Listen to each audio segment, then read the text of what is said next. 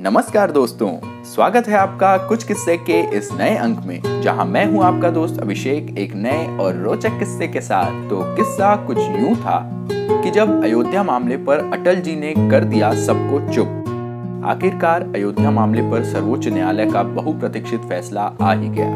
दशकों से रह रहकर ये मुद्दा देश की संसद में भी उठता रहा है।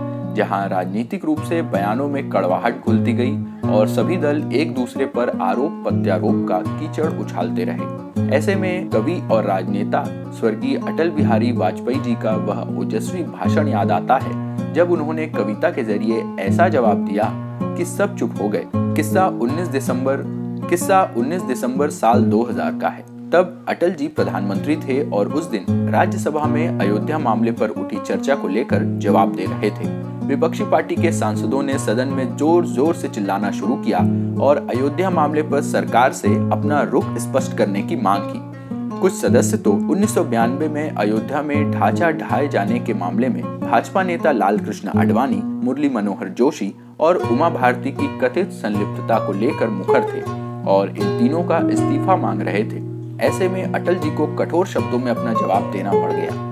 अटल जी खड़े हुए और बोलना शुरू किया। वे बोले, आप लोग अपने ज्ञान चक्षु खोल कर सुन ले कि अयोध्या कोई भ्रष्टाचार का मामला नहीं है, कि इसमें शामिल मंत्री गणों को इस्तीफा देना पड़े। वह एक आंदोलन था और आंदोलन स्थितियों को बदलने के लिए खड़े किए जाते हैं। ध्यान रहे कि आप जिन पर आरोप लगा रहे हैं, वे हिंदू हैं। और हिंदू क्या होता है, मैं अपनी एक कविता के ज़रिए आपको बताता हूँ। अटल जी ने कविता पाठ शुरू किया।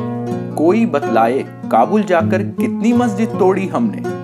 भूभाग नहीं शत शत मानव के हृदय जीतने का निश्चय। हिंदू तन मन, हिंदू जीवन, रग रग हिंदू मेरा परिचय।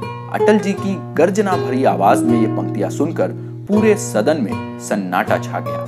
तो दोस्तों, यू पूरा हुआ आज का किस्सा। अगर आपको पसंद आया हो तो इसे अपने यारों दोस्तों के साथ साझा करें। अपनी प्रतिक्रियाएँ हमें कमेंट्स के ज़रिए बताएँ। और अगर इसी तरह के और भी रोचक किस्से आप सुनना चाहते हैं तो हमारे चैनल कुछ किस्से को फॉलो या सब्सक्राइब कर लें और नोटिफिकेशन ऑन कर लें। क्योंकि अगले अंक में आप सुनेंगे कि कैसे जब छोटे कद के तेंदुलकर ने कमज़ोरी को बना ली अपनी ताकत। तो दोस्तों, आज के लिए बस इतना ही। जल्द मिलेंगे इतिहास में घटे एक और दिलचस्प किस्से के साथ। तब तक के लिए अपने दोस्त अभिषेक को दीजिए इजाज़त। नमस्कार जय हिंद।